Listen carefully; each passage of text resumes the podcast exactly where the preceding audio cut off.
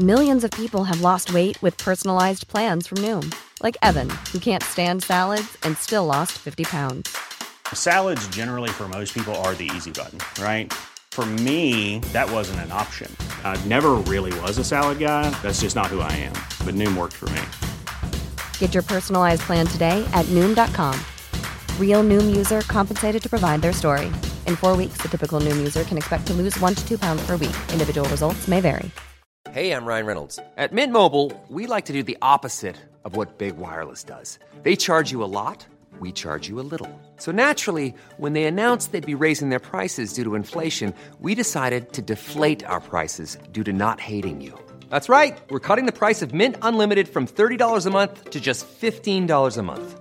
Give it a try at mintmobile.com slash switch. $45 upfront for three months plus taxes and fees. Promo for new customers for limited time. Unlimited more than 40 gigabytes per month. Slows. Full terms at mintmobile.com.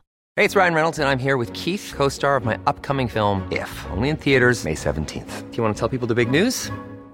All right, I'll do it. Sign up now and you'll get unlimited for $15 a month in six months of Paramount Plus Essential Plan on us. Mintmobile.com slash switch. Upfront payment of $45 equivalent to $15 per month. Unlimited over 40 gigabytes per month. Face lower speeds. Videos at 480p. Active Mint customers by 531.24 get six months of Paramount Plus Essential Plan. Auto renews after six months. Offer ends May 31st, 2024. Separate Paramount Plus registration required. Terms and conditions apply if rated PG. At Total Wine and More, we know what pairs perfectly with summer. Go ahead, test us. What goes best with a beach trip? This crisp rosé. A pool party? Try these craft beers. Oh, you're good. Wondrous selection, helpful guides, ridiculously low prices. Total Wine and More.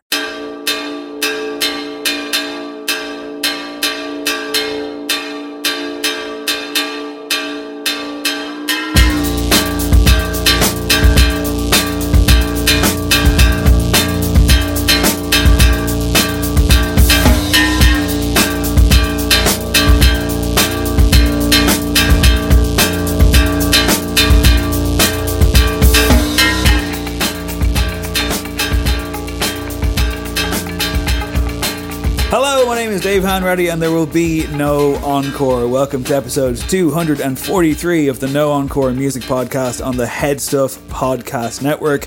The Biden crime family is stealing the election. The media are covering it up. The uh, I got the John King here to my Wolf Blitzer. Craig Fitzpatrick has election take fever. that.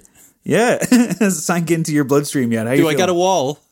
It really has. I'm feeling I'm feeling upbeat. We're recording on um, Thursday evening, so I don't want to jinx anything. Want to be a bit cautious, but um, yeah, no. It's we were just saying there before we hit record that it's been a kind of uh, a welcome distraction from the general news. Um, because yeah, as you know, my my concerns are global. And at the moment, the globe seems slightly less concerning. It's kind of the first good world news in about like five years, right?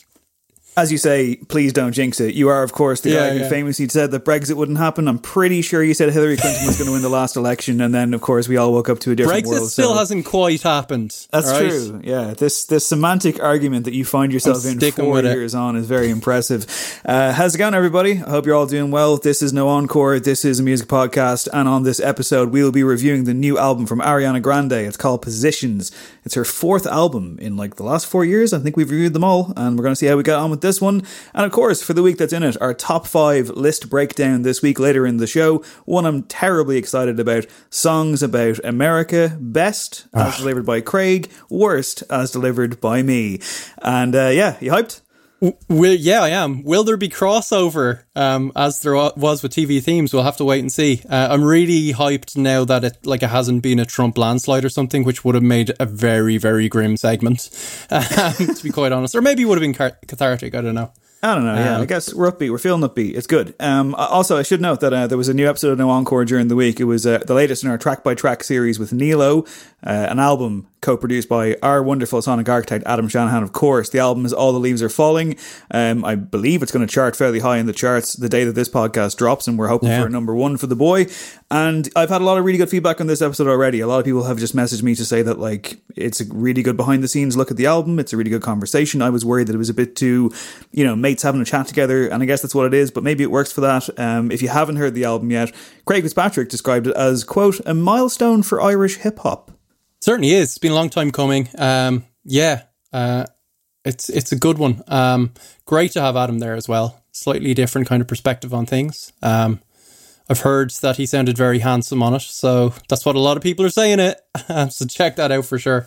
I will only have handsome co-hosts. That's my rule on this show. Uh, also, Oh, speaking you. of handsome, this this brand new microphone that sits in front of me. I want to say a huge thank you to all of our patrons. Patreon.com slash no encore if you want to help support the show. There's some applause in the background as I pop the fucking mic.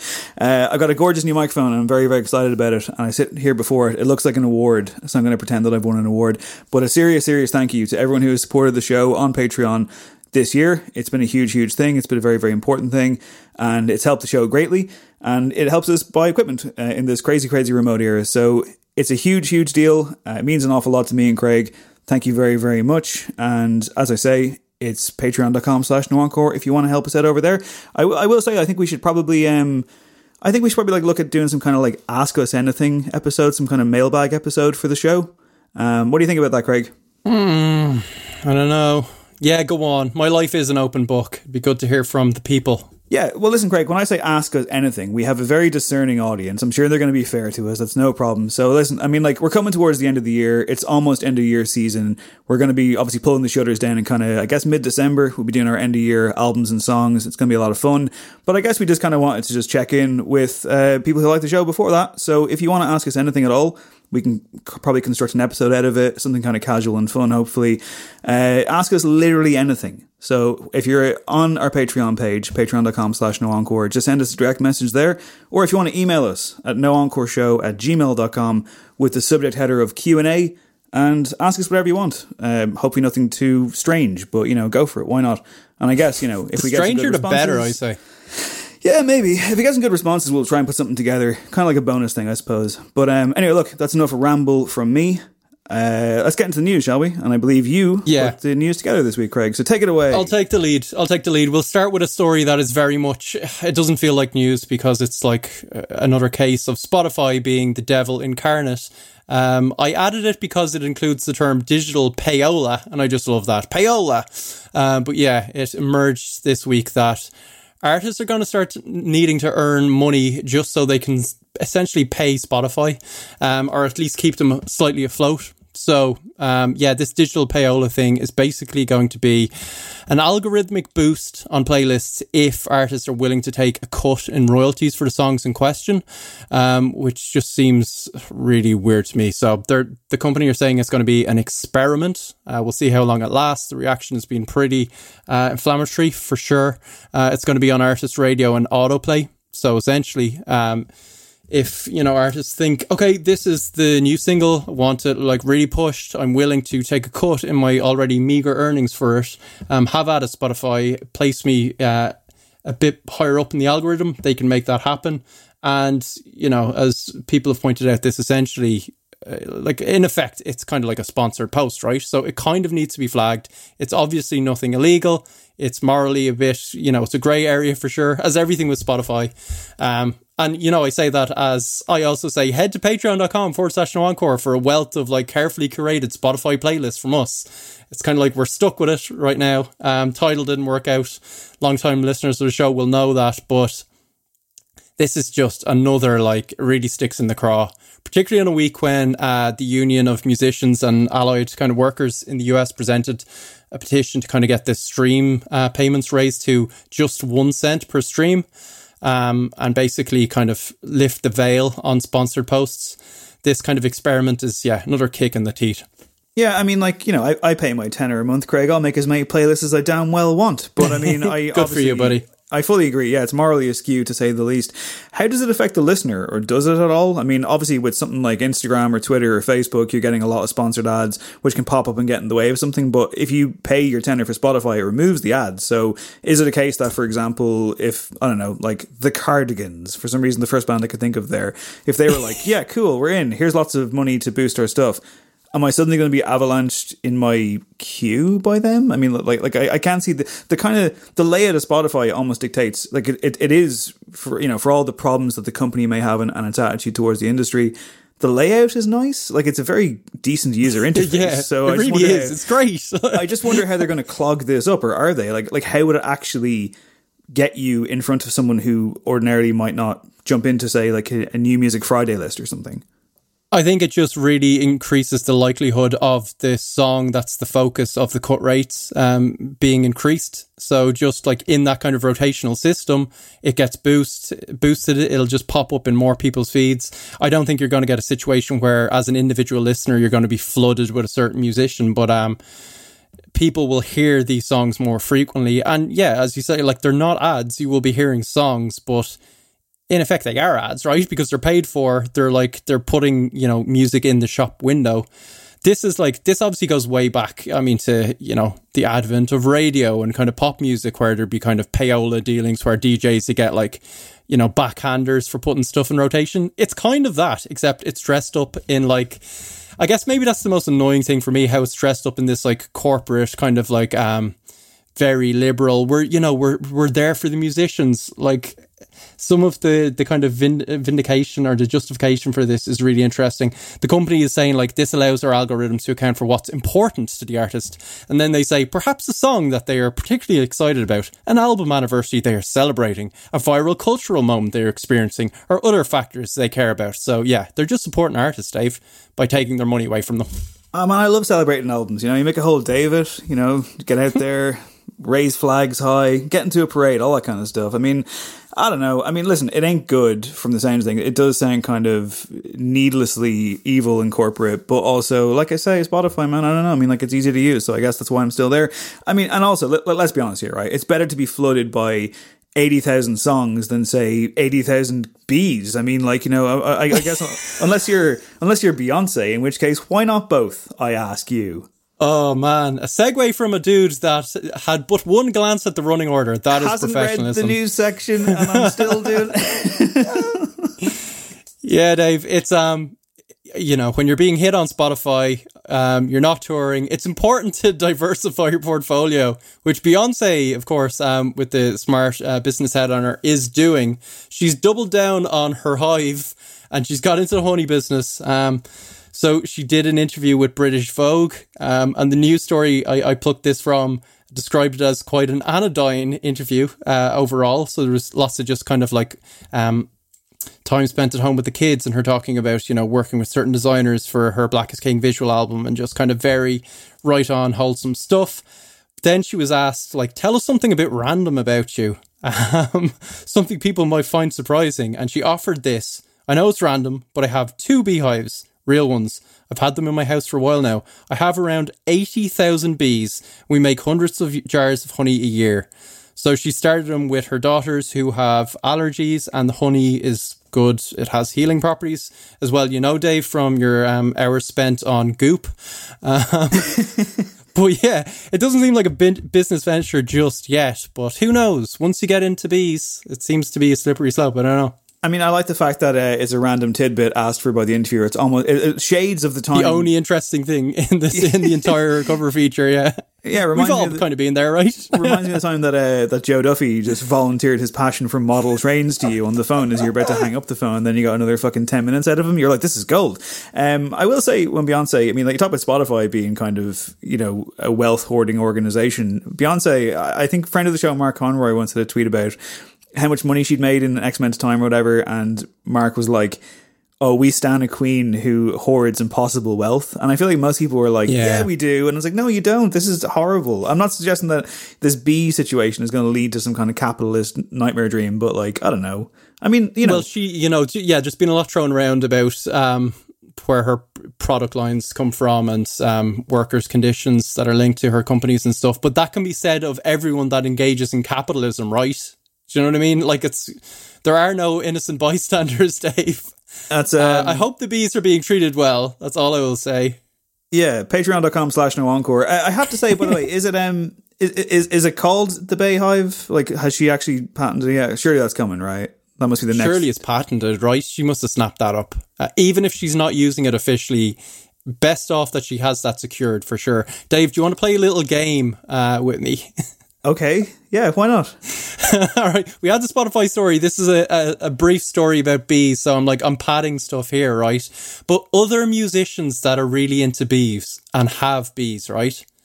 Okay, I'm going to give you two names and you tell me who's the one that has and raises bees, okay?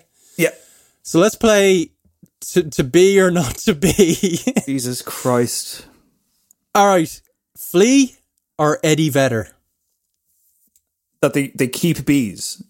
Is that, Tell me that- who keeps bees. Flea or Eddie Vedder? Flea, definitely. 100% right. Yeah, it Get is in. Flea. Yeah. All right. Okay. John Bon Jovi or Sting? Sting? No, you are not right. It's ah. John Bon Jovi. Now, I will say when I looked into this, Sting has done a lot to advocate for bees. See, I wasn't But, even um, going for the obvious terrible pun there. I just figured he'd be into some kind of, you know, he's into all kinds of alternate things and strange Like lifestyle. tantric sex, Dave. Is that what you're talking about? I assume bees could be involved in tantric sex. I don't know. Oh my Maybe. god. it's like some Madonna sex film from the 90s with Willem Dafoe. Will you stop bringing that up? You're fucking obsessed with Body of Evidence. 1993's Body of Evidence. It was Look it a up, huge kids. cultural moment for me. It was a milestone moment, like that Nealo interview. Did your fucking like dad bring it back from the shop one day and it's like, gather round, children, we're gonna watch Body of Evidence. I think Joe have Mantegna is been- in this one. Mine have been far off. I will say, actually, you know, Sting has um is well intentioned with his love of bees, despite not having hives. John Bon Jovi, it says online, I'm not entirely sure about this, but it seems like a cynical move, right? So, rumor has it that he's just being a savvy businessman because apparently there are certain tax exemptions in his home state of New Jersey if you keep bees. So, nice little loophole there for John. So can And I get like a can I get a um, half point for that one? I feel like you know, um, like morally, I was on the right track. Okay, go on. 1.5. And then finally, in Metallica, is it Lars Ulrich or James Hetfield that keeps bees? James, You were spot on. Yeah. Thousands of Oh bees. god, I'm so good at quizzing. thanks, Adam. I can't believe it came back. Previously referenced on this very show, uh, yeah, he finds it very therapeutic, as I can imagine it would be. Um, so yeah, James Hetfield, big into bees. And that is the end of To Be or Not to Be. 2.5, Dave. Well done. Forever, I hope. I, I wonder if Adam would have played that audio drop if I got them all wrong. Probably yes is the answer. Okay, give me another news story. Again, as noted, I right, haven't a read good the running a- order. a good week for you, Dave. A bad week for a Milwaukee County supervisor who's had to apologize um, for using the song WAP to promote weatherization assistance programs. this thing has gotten way out of hand, hasn't it? Like it really has. I'm all for empowerment, but come on. Talking about big cultural moments, um, I, I think this was quite creative um, on his part, to be fair. He seems like quite an earnest chap. We'll get into the story. So, the Milwaukee Journal Sentinel reports um, the county supervisor, Ryan Clancy, originally posted a press release about the WAP. Uh, this is the Weatherization Assistance Program, uh, of course, on his Facebook page, accompanied by an image featuring Cardi and Megan. He altered the line from the song to uh, be "There's some holes in this house," and he was forced to take it down and issue an apology. he, he's told the Journal Sentinel that um, what I was hoping to do was both to draw attention to a really good program, phenomenally run by black women here at the county, getting that in early, while also trying to make reference to a song which, at its core, has to do with empowerment, reclaiming language, and destigmatization. It didn't land well. I feel like this is fine, right? I think this was quite creative. And I also, like, I wouldn't have heard about this story if he hadn't been told to remove it and if his superiors hadn't called it out, right? So, I don't feel know. he took the initiative. I feel it's like all in is- good nature. I feel like this is yet another one of those examples of Dave and Craig wading into territory that they're really not cut out for and should probably just uh, admire from observe from afar. let's. and Fair enough. We'll move on to the next story. Grammys rename. Oh no. World music category over connotations of colonialism. Well, hang on. Let's talk about this before you even give me an before you even give me a Uh, yeah. note here. Uh, world music, like, is that an outdated phrase? Probably. I mean, it's it's kind of like I associate it with like whenever Glastonbury pans to a fucking empty stage at like two in the afternoon, and it's like you know a fucking eighty-two piece band. And it's Yeah. like, you know, oh, cool. Like, this is cool because, like, they're giving us some culture, but also, is that a bit patronizing as well? Just to be like, it's world music. I mean, like, look, you know, as an expression, I've definitely used it. Um, I remember reviewing, of all things, a Hamilton Leithauser debut solo album. And I think at one stage, I was like, oh, oh it turns into Hamilton Leithauser's world music extravaganza at one stage because, you know, it's it's a case of like trying to invoke cultures into what would otherwise be if, maybe a fairly milk toast singer songwriter situation. You could argue that Damon Albarn has gone down that route as well, but maybe I mean has, there, yeah. there haven't really been, at least not that I've seen, uh, massive public swathes of people calling for this term to go away. But I'm willing to listen to the argument. Give me the argument, Craig. Yeah, so I guess it, it, people do feel it's quite a loaded term, and it does go back to what you said of just like you know the connotations, and not if they're not entirely terrible, but just you kind of immediately think of half empty tents or stages or kind of stuff being shuffled off to the side and put in a box, and yeah, I instantly kind of think you know. Peter Gabriel WOMAD Festival or, you know, Paul Simon Graceland, obviously hugely controversial at the time, the 80s. Go ahead, Dave. Yeah, it, well, it should be noted that like the two people you've named, the two people I've named, they're all white men, right? So therefore, you know, you could you Yeah, could huge. make the argument that like this is exploitative, and also I should say as well, like this is the week where with the U.S. election coverage, there was some kind of um, backlash to CNN at one stage. They had a list of different ethnicities amongst American voters, and it had like black, white, Latino, something else, and I was like, okay, lads, now hang on, that's like that Simpsons gag where it's you know. Uh, be it Jew, Christian, or miscellaneous. Like, uh, like I think you know we've reached a time where let's drill down into the, into the fucking specifics here, maybe.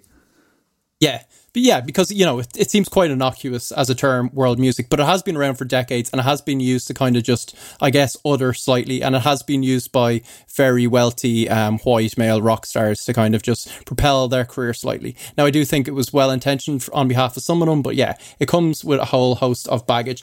And to justify the kind of argument and the change, the Recording Academy uh, released a statement and said that over the summer they held discussions with artists, ethnomusicologists, and linguists from around the world. They determined there was an opportunity to update uh, the category towards a more relevant, modern, and inclusive term. And it's a departure from connotations of colonialism, folk, and non American, I guess, uh, that the former term embodied. The new term, Dave, Go on. best global music album. Ah, it just sounds really corporate and plastic and un- unappealing, doesn't it? I And like, mean- you know, from world to global, it still feels quite separate and other. It still kind of feels like the same problem, just it's not specifically associated with, you know, decades of stuff, right? Like, Well, uh, I mean, I'll this this, doesn't right? feel like the best thing you could come up with. No, it well definitely- intentioned though it is. It, it definitely doesn't. But I will say, I applaud the Grammys for not introducing further awards because they have about eighty-five as it is, and this could be an easy Yeah, yeah, like, let's just really, you know, go regional with this. But yeah, no, it's not. Although really, Dave, you know, in fairness, if you're going to do awards for like best liner notes and reissues and stuff, you could probably do a best album from the Americas, or do you know what I mean? Like best album from, uh, yeah, I, I, don't- I don't know. I, I need I think they need to really drill down on their categories and remove some of the chaff because now maybe this is I don't know. It's probably going to upset a lot of people that write liner notes for a living. I don't know. I mean, I, like, listen. I mean, It's a minefield. yeah, I, I, I, I feel like the Grammys alone is is is is, is strange territory. I, I agree with you in that it probably needs to go a bit slimline in terms of just like making it more interesting again, but.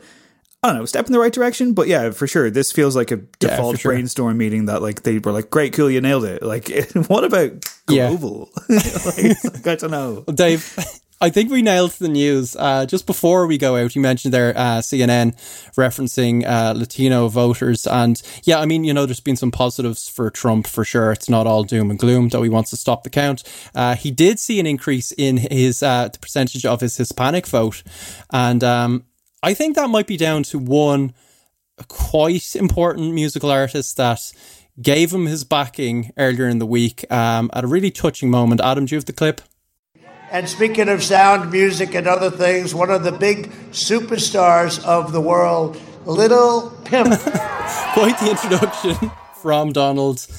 Little pump there. Um, yeah, I just couldn't get him over the line. Hang on, I'll like, miss those moments. Will you miss those moments, Dave? Happen? What the fuck? Yeah. It was at one of his final rallies. I think I might have secured Florida for him, to be quite honest. I love your optimism of I'll miss those moments because yes, he's 100% going away forever. That I is know, absolutely I what is know. going to happen. I'll say this though, listen, right? And again, oh god, let's not jinx this because I am potentially afraid of what could happen by the time this podcast even fucking comes out. However, if if it goes the way that we, we want it to go, one thing that I'm so happy about no more fucking Trump protest songs. No more Death Cab for Cutie and their million dollar loan. No more of these rubbish fucking paint by numbers assaults on, you know, admittedly one of the worst human beings to ever exist, but like the music, Craig. Like, is that, like, did we really get a good run in the four years here? I don't think we did. I don't think we got one decent protest song, but it's kind of the same as comedy, right? Where it's just like such an obvious target. The argument's already been made. There's nothing really creative to draw from it, unless you're on Twitter. That's where I guess most of the creativity's been filtered. Oh, well, that's where all the good stuff happens, of course. But listen, I mean, Twitter, US politics, whatever spin you want to put on it, music for sure.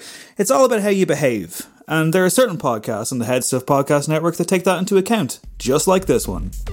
Hi, I'm Kate. And I'm Porrick, and we host the Behavioural Vaccine Podcast. We're behavioural scientists who met through improv comedy. And so each week, we bring the two things together to explore how behavioural science can be applied, but in a fun way. There's a little bit of research. There's a good bit of messing. And there's loads of practical tips on everything from how to save money to how to maintain your friendships. Think about this like a behavioural vaccine to get you through winter 2020. Go on, sure, give us a listen. Album time, everybody. Pop sensation Ariana Grande is back with a brand new studio album. It's called Positions, and this song is called Motive. We'll take a quick listen, and then we'll talk all about it.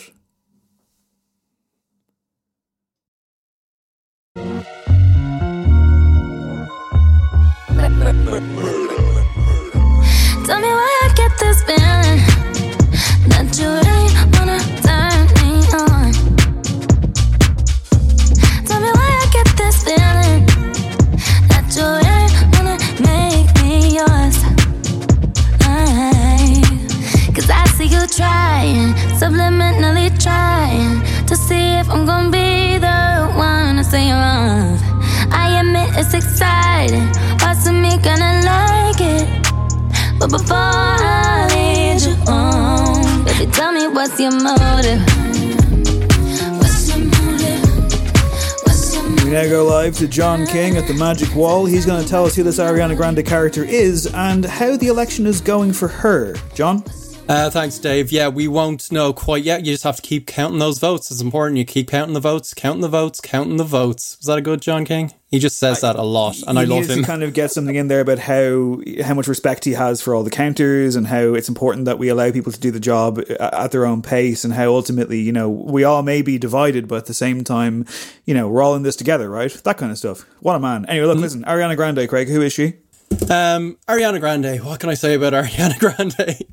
she is, um, she's a character. she's good to have around. Um, we were wondering when this album would drop, and I said it would probably be uh, Halloween weekend because she's a big like horror film fan, which is fun. Uh, she's had close encounters with aliens. Apparently, she's got good wit. She kind of finds the fun in pop music at her best, and she seems to have become more of an activist of le- uh, activist of late, which is great. Um, but to give a kind of potted history, I guess she's an artist from the glorious Sunshine State of Florida, which um, covered itself in glory this week. Uh, she started out on Nickelodeon shows, I believe, uh, around about the start of the last decade, and she's been releasing um, variously kind of pop, R and B. EDM trap influenced records since about 2013. I think the best of those, um, for my money, was Dangerous Woman, which contained Snow Encore's first ever song of the year, Into You, which was pop gold, um, because it like aligned some top tier EDME Max Martin production with her phenomenal voice taking the spotlight. Um, and aside from that, you know, aside from column inches about her music. She's had to deal with the pop star thing of constant attention on her love life, which she's been kind of increasingly self referential about on record. Um, I suspect because she had to up the ante a couple of years ago when her then boyfriend Pete Davidson essentially had a running segment about them on SNL. And of her two most recent records released in quick succession, I think Sweetener kind of shifted um, from the club and kind of got more eclectic, had Nep- Neptunesy nods, um, and contained the likes of No Tears Left to Cry, um, which found a reckoning with the aftermath of the Manchester Arena tragedy, which she was caught up in as well, which was just um, devastating and would be for anyone. 23 people um, died, including the attacker in that uh, Manchester Arena attack.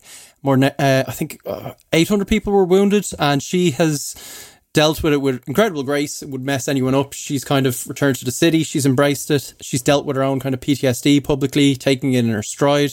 She's that kind of character. She, you know, kind of breezily moved on with great empathy as well. From there, she kind of thought, fuck it, and threw herself into her work. And Thank You Next dialed up the self examination even more. Super personal from a romantic point of view. Um, even if I don't think it always played to her musical strengths. Um, so we are at positions then, uh, just a year on. And we'd said previously that maybe she was kind of flooding the market slightly. She might have needed to take a step away.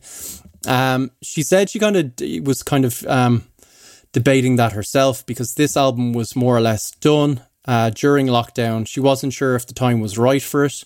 Uh, but ultimately, she decided, okay, the songs are kind of there.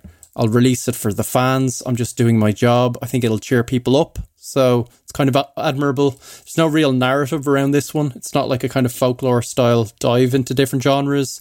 Um, doesn't really reacquaint her with her kind of like songwriting strengths. I, I think it's kind of R&B pop workouts, 14 of them. How did they stack up for you, Dave? Strangely enough, Greg, they stacked up quite well because I was very much. I, I, think maybe we're of a similar mindset in that, yes, I mean, everything you said about her character, absolutely, I would agree with. Incredibly resilient, uh, strong, intelligent person, and very much a take no shit person as well, which is great. I mean, yeah. whether it's whether it's on Twitter or whether it's in interviews or whether it's just the way that she conducts herself with her career, admirable, I would say. And it's interesting to see the effect that it has on the fans as well. You mentioned Taylor Swift, you mentioned folklore. I'd like to start by saying that I, I looked up when Pitchfork review of this came out, they gave it 7.4, and I braced myself for the worst as I clicked into the comments and the quote tweets. Much like that horrible Taylor Swift reaction. And essentially it was I mean, there was some of that, but it was for the most part from what I could see from the from the stand base, it was uh, very, very pragmatic. There was lots of responses saying stuff like uh, not bad. And, you know, oh my God, by Pitchfork standards, this is amazing. And thank you so much for the genuine review. Thank you for this. And I'm like, you know, I'm not necessarily looking to, I'm not suggesting that this is, I mean, it is more edifying than, say, you know, targeted abuse.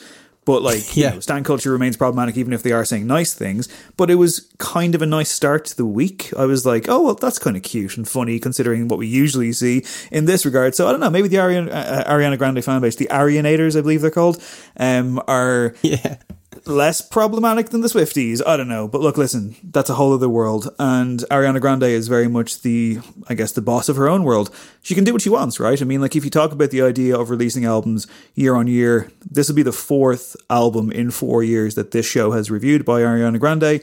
As noted, we quite like Dangerous Woman. We weren't crazy about Sweetener and Thank You Next, even though we recognised their strengths. Um, you know, sometimes we ask the question on the show oversaturation, like, is it a bad thing for an artist to keep releasing stuff? But I'd argue that she's part of this generation now, uh, this musical generation, this pop culture generation, where like it's almost expected of her, certainly encouraged of her, and you know, it's almost like they have to do it. And I guess it, you know, it works for them. So like, it's different. We consume music differently. We consume our pop stars differently. Um, and I mm. guess hmm. my summary of this album in particular, the more I've listened to it, and I've listened to quite a lot this week, it goes down easy, I think. I was initially skeptical and I'd seen some early reaction to it, and people were kind of saying that where the hits, um, it's more kind of one long R and B sultry slow jam. It's a bit mishmashy. It's a bit hodgepodge. I think it is all those things, but I think it's actually her best album from start to finish since Dangerous Woman. But I would certainly agree and you know concede that individually there are better songs on those last two three albums. But I thought as a as a, as a work as a flow kept my attention from start to finish. I mean, like, she was commanding. She's always commanding, but she was particularly like tightened here or something, just kind of laser focused a bit more. I mean, it's there is that kind of idea of like, and I think that there was certainly a lot of early press on this where everyone was like, oh, she's talking about sex. And it's like, well, yeah. she's always done that. So this isn't new. And, you know, like, why is that even a fucking headline? Uh, and I kind of braced myself for it to be bombarded with this and just to be almost kind of overwritten in that regard. And there's elements of that for sure. But in, at, the, at the most part, this is a 27 year old woman who is very unique in terms of the life that she leads. Her private life isn't so much private. She obviously exercises that through her songs. And I think she does it well, ultimately, overall, yeah. Yeah, interesting. I mean, if this was to be something of like a, a salve, I guess, for fans, and like certainly in the midst of a heavy week, like short days, long election counts, uh, could have been something of a real tonic. Sounds like it was for you, Dave. I did not need like the next phase of Ariana's career, you know, kind of a grand artistic statement. Uh, no, no pun intended there. really, no pun intended with grand. Uh, I just wanted a few memorable bops, and I think I didn't get that, Dave. Really, to be honest, like I feel like this will be a bit of a footnote in her career, just because there's no definitive definitive statement here.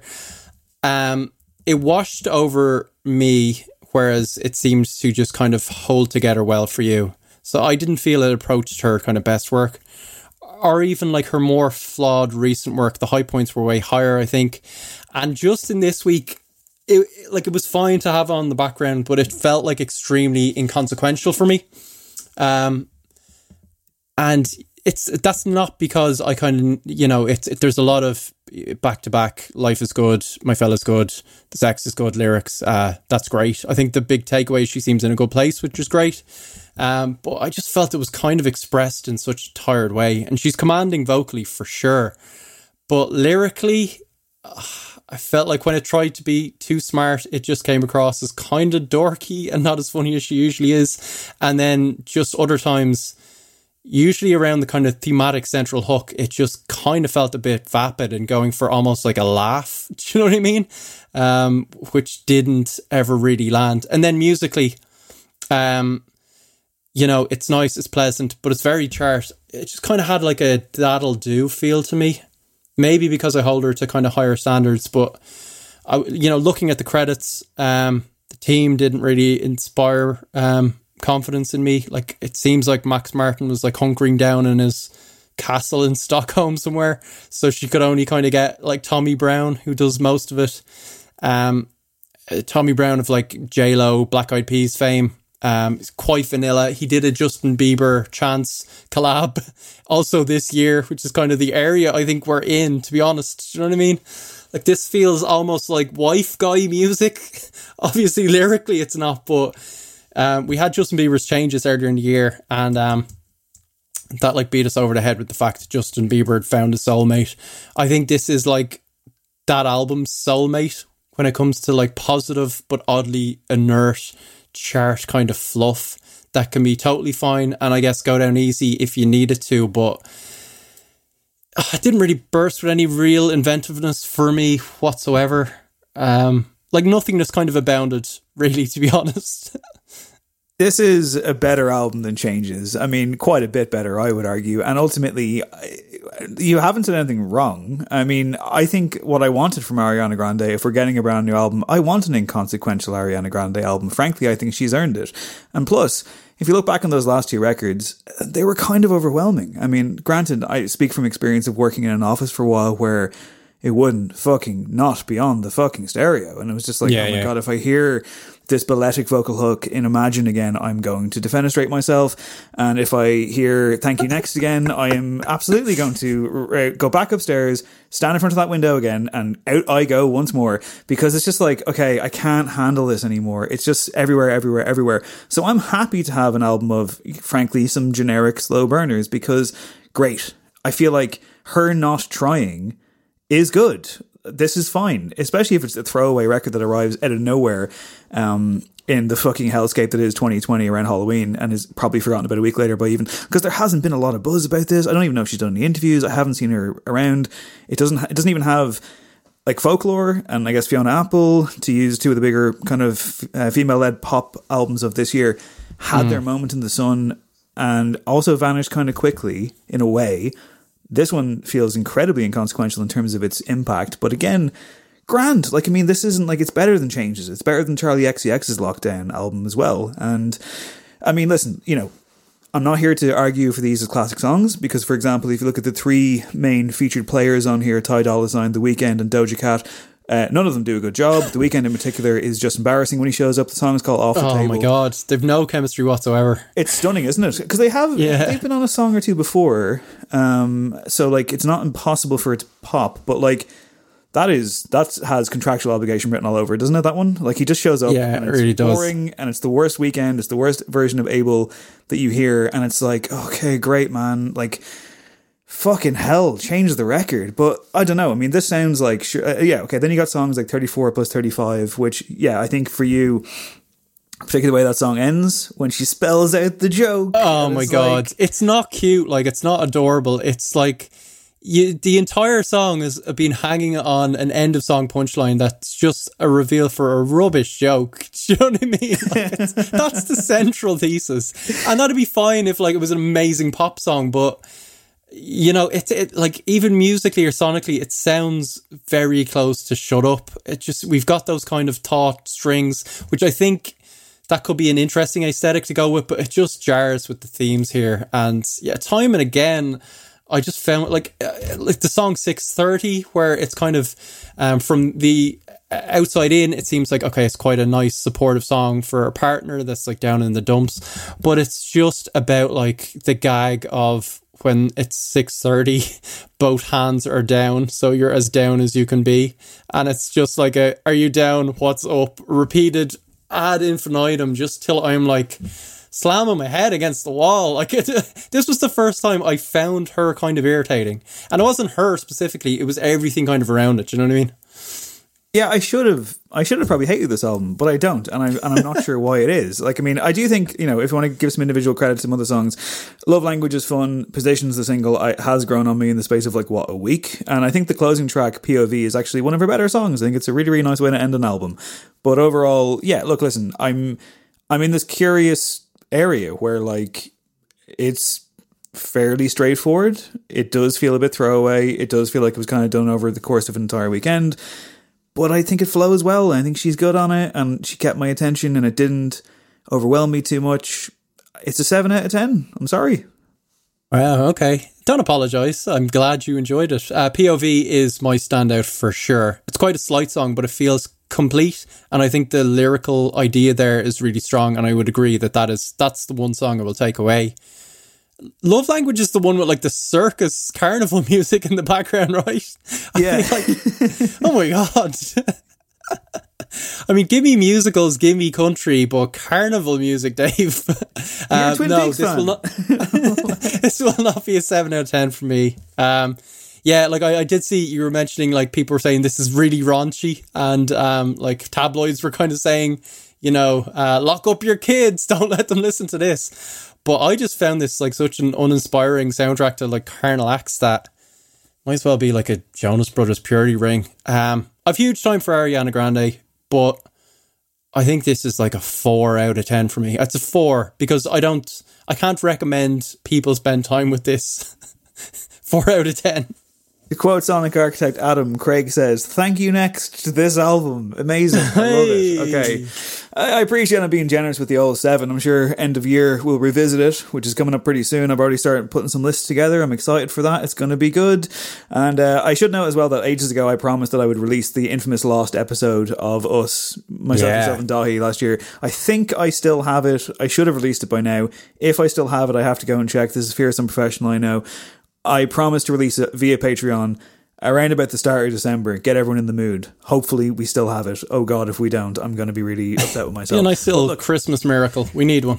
Yeah, you know, for sure. Uh, okay, well, listen, what else have you been listening to? I haven't written anything down this week. I don't think I've listened to any new music at all. Um, I don't even know what I have been listening to. I think I've mostly didn't been hear- to CNN Yeah, and their bizarre ads that they play every five seconds for, like, you know, the ancient art of taekwondo or uh, get this exclusive watch. You know, the ads are unbelievable. So, yeah, I just, and they've got like a some stuff that- 30 yeah. like a 30 seconds of zen kind of thing going on as well which doesn't have the appropriate soundtrack ever i've found they seem to sell a lot of watches as well, Well, I yeah that, listen it's been mainly cnn for me I did listen to, and I'm not just saying this to plug the Patreon again, but like the Hip Hop Friday playlist that you put out on Patreon this week, which in fairness Yeah. is fucking incredible. I added a few songs to it today, but for anyone who doesn't know what that playlist is, Craig, can you please explain? Because it is genuinely great. i think it was the first playlist i ever set up on yes spotify um it uh, harkens back to the hot press days um and when you would be at the end of your tether of a Friday, usually with like deadlines looming, uh, maybe 3,000 words to type up before you could hit the pub. You needed some absolute bangers. And um, we basically tested every hip hop banger over the course of a number of years, the ones that would really stand up and get you across the line. Um, and yeah, that playlist is the fruits of that. It's a collaborative one. Um, patrons are welcome to join in, um, hop on it, and put in their favorites for sure. And yeah, a lot of good memories, I guess, associated with that playlist. Um, some of the better times than hot press, but it's great. Yeah, just it's an instant kind of um, a shot of espresso, as Kanye might say, just gets you going, right? Yeah, I was always a huge fan of being there when we were told to turn it down. Uh, Yeah, it was yeah. just like, oh, so we can play like shit rock music loud, but not this. Okay, um, what a shame. What? Yeah, interesting. But I don't know. Like, listen, I mean, it's just one of those things. It's a great playlist. I love it. It's fantastic. Uh, and it got me in the mood, you know? It got me in the mood to get into this top five. It is, of course, songs about America. We're doing best and worst. Adam, can we have some um, American patriotic music to kind of to to lead us in here and just make us feel like you know, I guess, full of red, white, and blue. That's exactly what I'm talking about. just listen, listen to it swell. Yeah, I, I'm just not going to say it for a second. Fight for what's right. Fight for your life.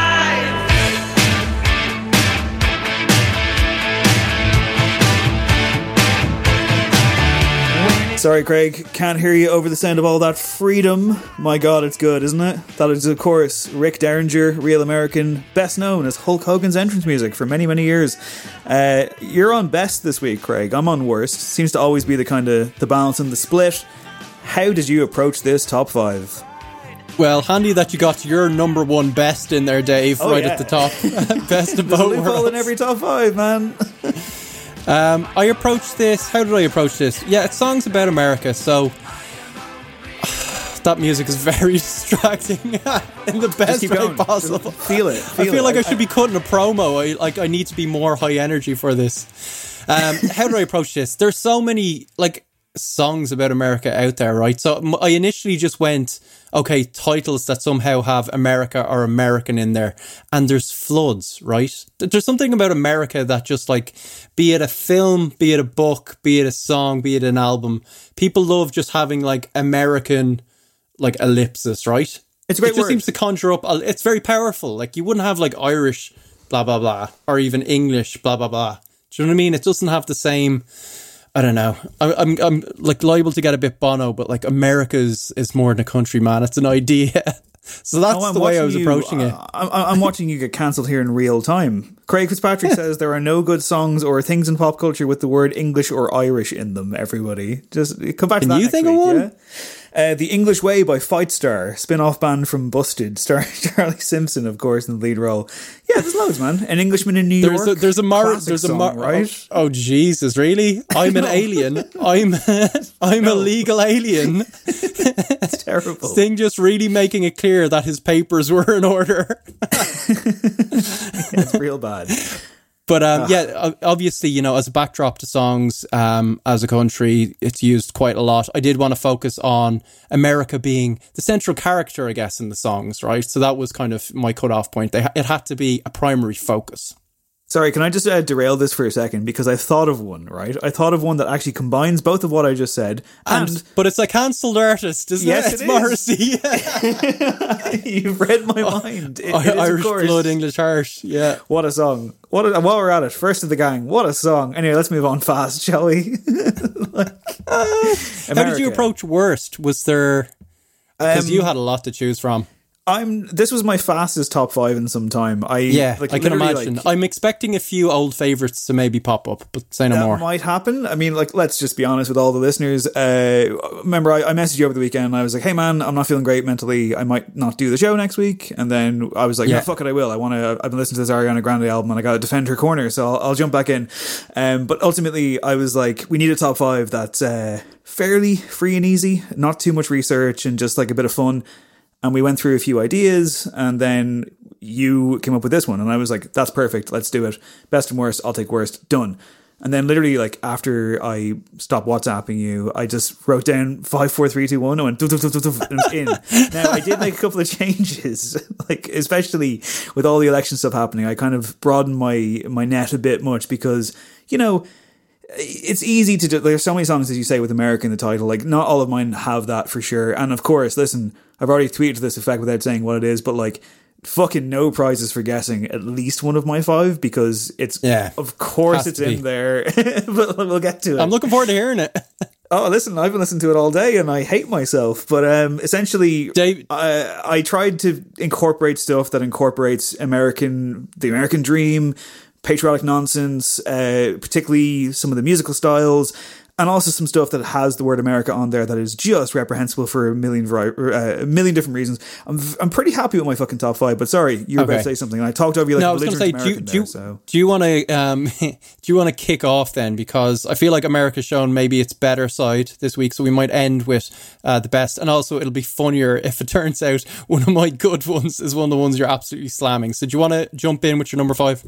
Yeah, I'll, I'll, I'll kick us off at number five for me in the worst songs about America corner. And yeah, listen, it's a returning guest. Let's just do it. Come on. full of old guitars. Mount Star on Hollywood Boulevard. Somewhere between Cher and James Dean is fine for me. So how you gonna do it? I'm gonna trade this life for fortune and fame. I'd even cut my hair and change my name. Cause we all just wanna be big rock stars and live in hilltop houses driving 15 cars. The girls come easy and the drugs come cheap. Well, I'll stay skinny cause we just won't eat and we'll hang out in the coolest bars in the VIP with the movie stars. Every good gold digger's gonna wind up there. Every playboy bunny with a bleached blonde hair. And well, hey, hey, I wanna be a rock star. Hey, hey, I wanna Yep, it's famously Canadian rockers, Yeah. Nickelback and Rockstar. How is this American, Dave? You say, well, come on, listen to it. Listen to that song. It is clearly a homage, pastiche, ripoff, uh, nightmare, whatever you want to call it, yeah, ode to the American Fever dream. Dream. Yeah, Fever Dream is pretty good. I'll take that. Uh, released in July 2006, it is one of their most successful songs. The video on YouTube on the Roadrunner Records channel has 211 million views, and the video is quite famous. Lots of people lip syncing to this song. Just a good old time, really. People in that video include Billy Gibbons of ZZ Top, who also provides terrible vocals on the track. And then you got the likes of Kid Rock, Eliza Dushku, the lads off American Chopper, Chuck Liddell of MMA fame, Gene Simmons of Kiss fame, assorted Playboy models, Taryn Manning, Wayne Gretzky, Liam Lynch, 3 6 Mafia, Nelly Furtado, Ted Nugent, and The Naked Cowboy, among others. Uh, famous video, a tongue in cheek song. Nickelback seem to do a lot of those. And I have a problem, Craig. The problem I have, and I think you know where I'm going with this. Listen to the song a lot today. I think it might kind of be good. Maybe.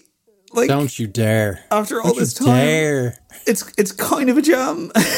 like, I, It's kind of a I jam. flash back. Uh, Think think of structure. You know, think think of the structure. Right, it works. Let's be honest, it works. And like, listen, I found myself, Craig. I found myself, especially because like on Spotify, uh, aforementioned Spotify, I. It rolled into a live version of Photograph by the band, and I found myself, Craig, I was back in the Three Arena that night when I was out of my mind drunk, and I fucking bopped along to Rockstar, ironically, hammered. I had a great old time. Have you been drinking would go- today, Dave? no, I haven't. I haven't. I have not. Uh, I feel like I would go and see Nickelback tomorrow if it was safe to do so. I'm not here to say it's a great song. I think it might be growing on me. Can you please help me? Yeah, I just want to say, I you know, for years I did kind of just um, have this marked as an ironic kind of fun for some people song, but the more you hear from Nickelback, and you said they have a lot of ironic, fun songs. I don't think Chad's being ironic, to be uh, quite honest. I Well- think this is his dream, and he's living it, and he's celebrating it, and he's kind of doing it. Oh, you know, wink, wink, nudge, nudge, but he's not really. I'm going to stop you right there, Craig, because I dug out an interview that he did with Men's Health in October of 2012, in which they discussed this very, very thing. So I'm going to give you like a bit of a transcript here. The interviewer says, In the song Rockstar, you brag about the good life that comes of being a famous rock singer. How much the lyrics are true for you? Uh, Chad essentially plays this down and says that, no, not really. As soon as I get a star on Hollywood Boulevard, then I'm there. Um, he's asked, Do you at least have a king size tub big enough for 10 plus you? I thought that came standard with most record contracts. Then Chad gets into some industry talk. You know, he says, No, I don't think anybody gets rich off record contracts anymore. But the thing about the song, it wasn't written as wishful thinking. It wasn't about my life or what I wanted it to look like. It was about how the average person conceptualizes being a rock star, which is kind of absurd. When you step back and look at everything on the list, Everything the guy is hoping for is kind of hollow. The only part that's insightful is when I start taking jabs at the industry and saying things like getting washed up singers to write all my songs, because that's true. Hollywood's full of them. Then the interview goes, So, uh, you were being ironic. And Chad says, That's it, exactly. So there you go, Craig. I think Chad doth protest too much, particularly because, and this is interesting, I think we have now quoted that Men's Health interview uh, twice in a space of about a month on this show uh, when Mark O'Brien joined me for um, Sexiest Songs and, of course, Least Sexy Songs. Uh, Nickelback featured. And yeah, I think I quoted uh, elsewhere in this interview where he talked about, um, you know, coupling up with his uh, current partner and how he had to put away his Rolodex of ladies and how he was quite the player. and he came across very like, so, you know, he can say that, oh yeah, I'm actually writing about what the common people um, want, but actually it's quite hollow. But he's just short of going because I've been there and I've experienced it, man. And yeah, it is hollow. Well, he says, you know, So, uh, w- you know what I mean? It's when like- it's put to him, when it's put to him that he doesn't get enough credit for, or he doesn't get a lot of credit for irony, uh, the Oh, interviewer says, the interviewer says, love them or hate them, nobody hears a Nickelback song and thinks that's some wicked irony. It always seems like you're wearing your heart on your sleeve. Chad says, I think the fans get it. They understand when we're joking. For the average listener who just has music on in the background, they're probably not going to pay too much attention. Any irony falls on deaf ears. Uh, this was a very successful song. Peaked at number two in the UK. It's their biggest hit over there. Uh, peaked at number two in the Irish charts, actually, I should say as well. So we're not above criticism. Um, it has not been received well critically. Uh, lots of people have said that it's one of the worst songs of all time. Rolling Stone ranked the song at number 100 in their 100 best songs of 2007. So, you know, there are people out there who, who dig it. How do you feel about it, Craig? and they work for Rolling Stone. no, I, I, I take your point, Dave. You made a good argument there, and um, you know, as Chad says, that it's the fans that can really appreciate the layers of these songs, um, which you clearly can do, Dave, as a confirmed fan. Well, I have seen them live. I would go deny it? I mean, look, listen. I mean, I, I'm I'm I'm hoping that Hero featuring Josie Scott is on your top five, but I guess it's time to find out. Give me your number five. Okay, um, my number five is uh, there's a similarity here because it's another case of an outsider, uh, a foreigner, looking in at the American dream.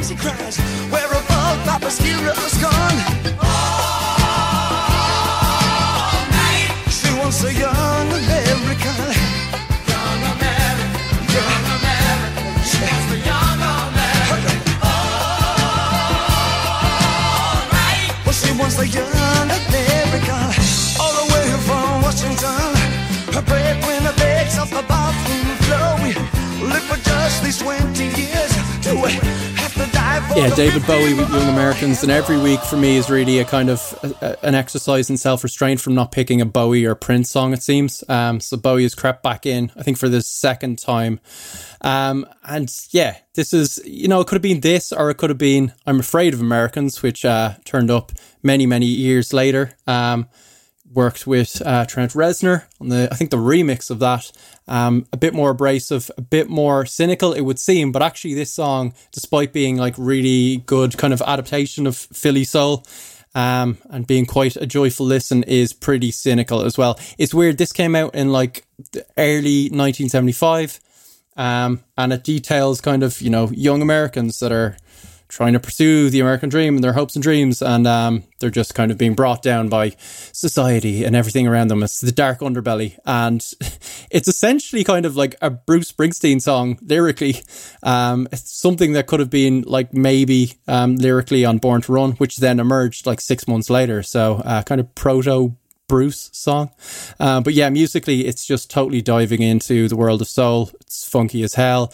It's quite like, it was totally a cynical move, this entire album, which is called Young Americans for Bowie. He hadn't really had a big hit or any hit in the US. So he's like, I will just double down on the Americanness, um, hire a bunch of really adept uh, Philly artists. He had, um, he had Luther Vandross uh, on backing arrangements and stuff like that at a time when uh, Luther Vandross was not known whatsoever. Um, he also brought in Carlos Alomar on guitar, who was like, they had a great partnership together.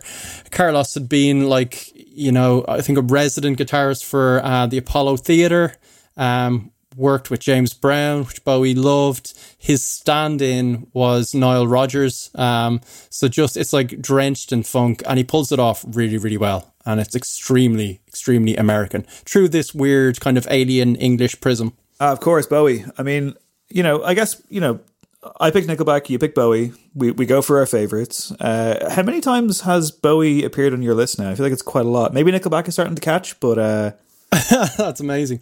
Um, I think I only picked up one other Bowie song. It was Station to Station for like songs over 10 minutes. I don't think there's been another Bowie, but I will say most weeks I have to at least do a 30 second clip because he's like in the running at such a late point that I'm like, I've got to get it prepped and I usually have to cut him. But um, yeah, like uh, as I was saying, I mean, this is quite like cynically him looking for the American market, but he was on such an amazing creative streak that he just slotted seamlessly into this style and kind of elevated it. And he like called it like plastic soul himself. Do you know what I mean? So it kind of added to it almost that he was coming over to kind of like as a big cash grab to get the win the Americans over, which he totally did.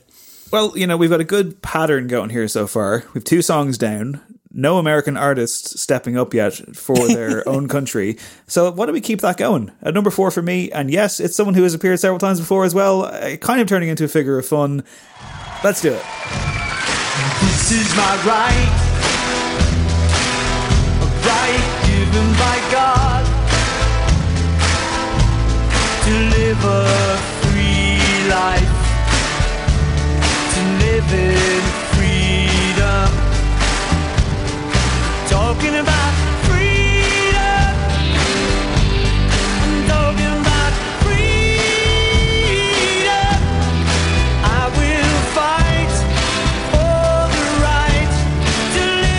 you know who that is, Craig, at number four for me? I don't have a clue, Dave. Really? No. Be- because this is interesting, because like Oh, this man. is such a throwaway song. It's Paul McCartney, and the song. Oh yeah, I should have known that weak Liverpoolian voice. the song is called Freedom. And yes, it is in fact a song in response to the September 11th, 2001 tragedy in which Paul just had to write a song, you know. Uh, he uh, On that day, on that fateful day, Paul McCartney was sitting in a plane parked on the tarmac at John F. Kennedy International Airport in New York City while the terrorist attacks occurred and was able to witness the events from his seat, apparently. Uh, in an immediate response to this, it was announced that the proceeds from one of his singles would be donated to aid the families of New York firemen. And he became heavily involved in organizing the Concert for New York City, a huge all star charity show planned for Madison Square Garden uh, in October. And he wrote a new song quickly, I think is the key word here. It's called Freedom, which he would end up debuting at the show. Played it live a few times on his American tour. He'd actually released an album that year called Driving Rain. It was his 12th studio record. So when he was on the tour for that, yeah, on the tour for that, he would uh, play the song here and there. But like, you heard the lyrics, right? I gave you the verse, I gave you the chorus, and that's pretty much the entire song. Like, it continues in that vein. It's so cheesy, stomp and clap, and you know, very generic lyrics about universal stuff and the idea of America being free again. And then there's that really kind of strange lyric there in it when he kind of says, um, this is my right. And like, he says something like, you know, I'll, I'll basically says, I'll fight you if you try and take it away from me. Um, I don't know. I think it's just, it's a bit too saccharine for me. I don't know if it's, I don't know if it helps anybody. I feel like it's really, really in the middle. It's him meaning well with that glint in his eye. And, you know, he obviously helped a lot of people out with, you know, charitable endeavors, but Jesus Christ, like, I don't think anyone needs this. Yeah, um, I was being a little harsh on Macca there. He's obviously an undoubted genius, one of the best of all time. But when he was trying to do a kind of cause song, a protest song, when he, I think, sits down going, I am going to write a song about this, never quite comes off. That's very much a case in point. It reminds me, I hadn't heard it before, it reminds me of um, when he did like that Irish protest song. I think when he was in Wings called, do you remember the title? Give Ireland back to the Irish. Oh my God. a lovely sentiment. I've never, I, I didn't know the song existed. Yeah, yeah, kind of misjudged, musically terrible, as is the case here. Which is like, it's not his area of expertise whatsoever. I mean, whatever you think about John Lennon, he could kind of, like, this was a role he could slip into and he could kind of pull this off because he was just a kind of more sardonic, um, politically, politically active person in general. But McCartney, is kind of too right on and he's too nice of a dude, right? It just feels like his heart's not in it really. His heart is primarily in the plodding tune that he thinks is quite lovely. But also, it's not that lovely. The, the strange thing about this one is, I, I could be wrong here. I, I looked for it, but I didn't spend the day looking for it. I don't think that there's a studio version of the song. I think he just played it live. Like it's on some deluxe edition of like an American tour fucking double disc thing he put out or whatever. So it's there. And the the audio I played there is from fucking CD UK. Like it's just like him in a cheap studio in Britain and a crowd clapping along and him smiling and winking at the camera about this song about 9-11 and it's like uh, if you i don't know. I just I, it just felt so hollow and by the numbers and like like you'd never heard of it. Like so there you go. This shows you the impact. I, i'd never heard of it. I was just kind of like i was trying to think outside the box this week and i stumbled upon this one and i was like i think i have something here. On, like ironically because paul absolutely fucking did not. It's a good find. He's released a lot of solo stuff that is, you know, he's done some good work in the last few decades, but it's, you know, by and large, pretty forgettable. And this is for someone that should be, I think, viewed as up there as like a, a kind of modern day pop cultural Beethoven or Mozart. He's like, I couldn't figure out who this was just from a kind of um like faraway clip I was listening to. It could have been Cliff Richards, you know. It's, uh, Mozart, it was not. So a good find. I will not be returning to it though. do you have I will- um, uh, uh, do you have an american for us finally to introduce into this list or where are we I don't just have one American, Dave. I've got two dope boys in a Cadillac.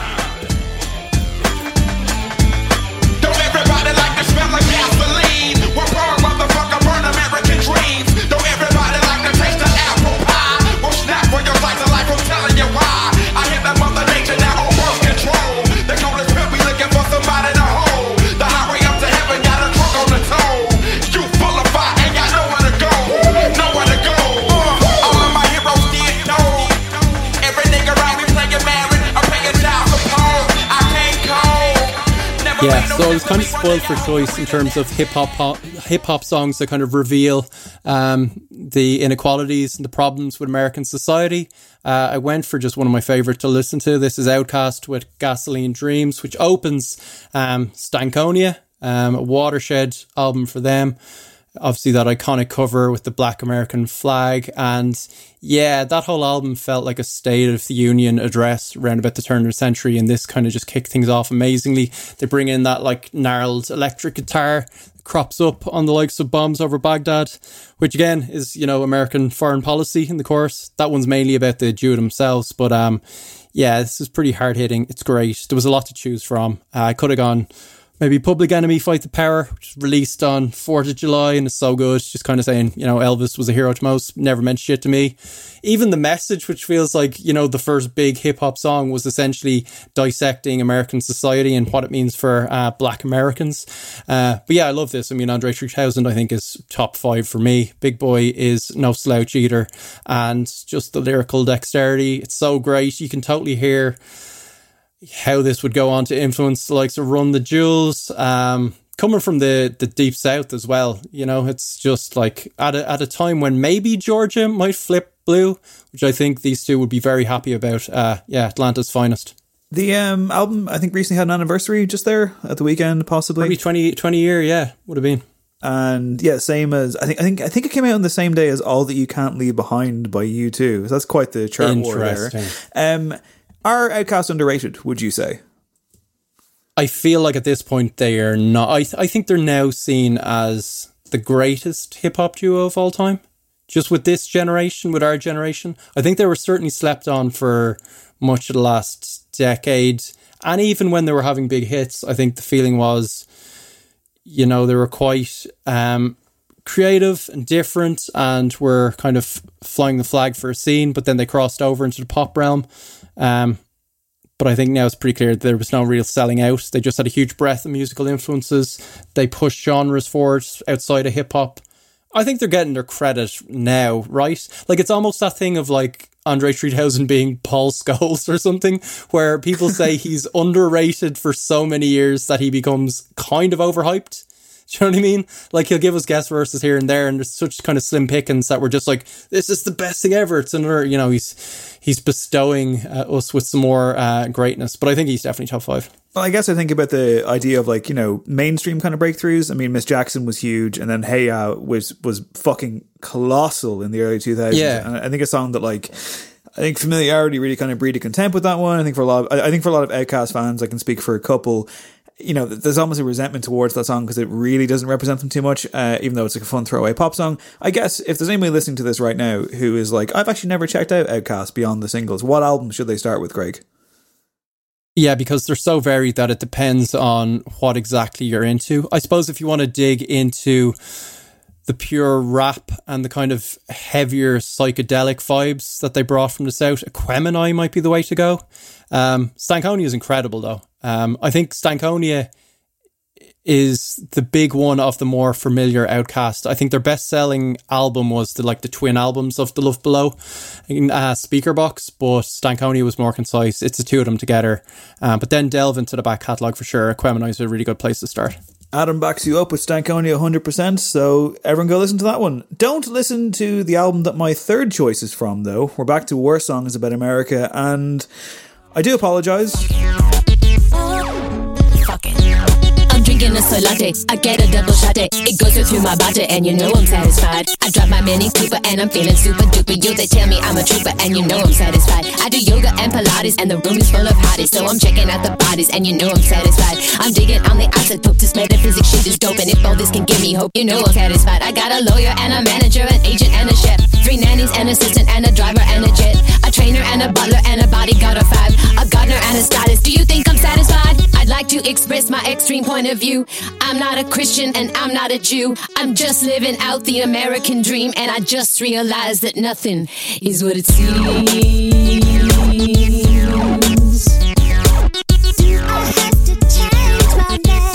Whoa, move over. Move over three stacks. It's 2000 era Madge. It's Madonna, An American Life, the title track from her ninth studio record. And whoo boy, where to begin? If you've never heard that song before, yes, it's a real song.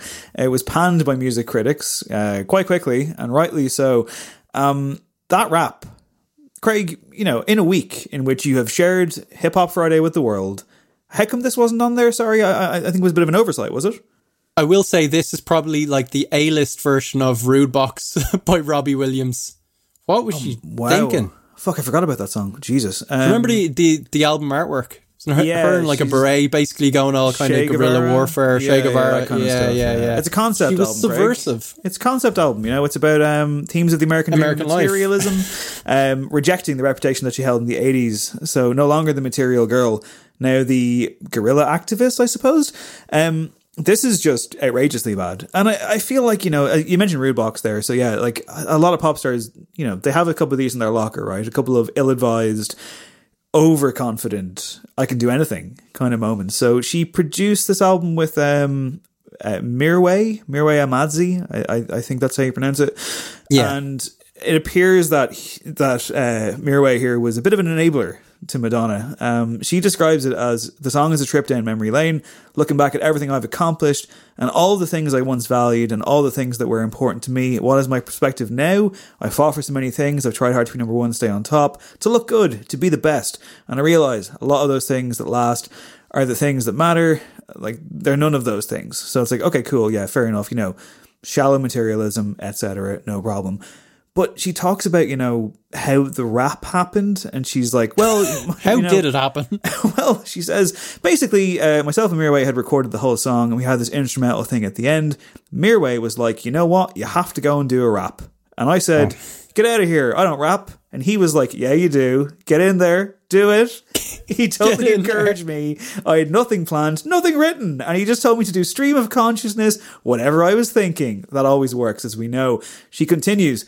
Because I was always drinking soy lattes in the studio and I drove my Mini Cooper to the studio, I was like, okay, let me just talk about the things that I like. So I went and it was total improv and obviously it was sloppy at first, but I got out all my thoughts and I wrote everything down that I said and I perfected the timing of it. So it was totally spontaneous.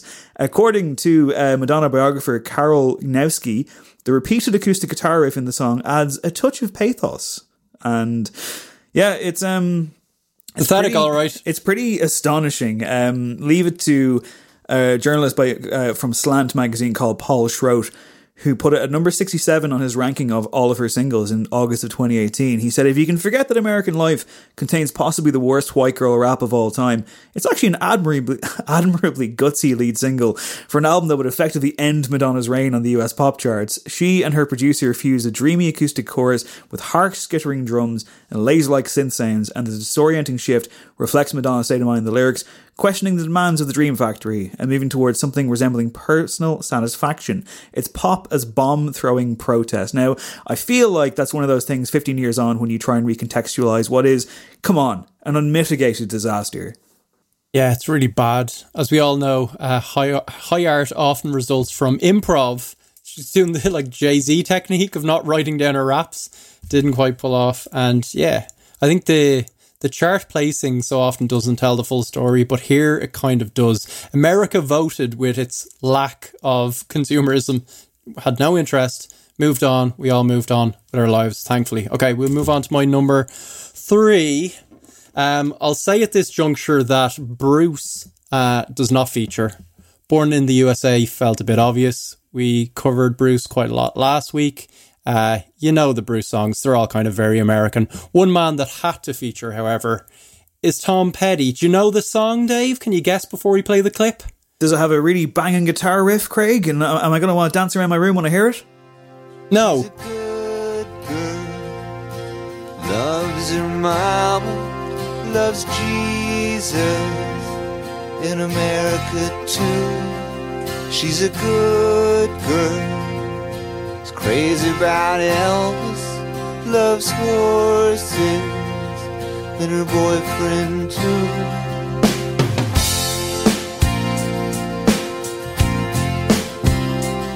And it's a long day. Yeah, Hang on a second. Tom Hang on, Petty hang on, there. Hang on, hang on. No, I'm stepping all over this. You didn't let it hit the fucking chorus. Like, like I was, I was ready for my for our combined Jerry Maguire moment, but you took it away.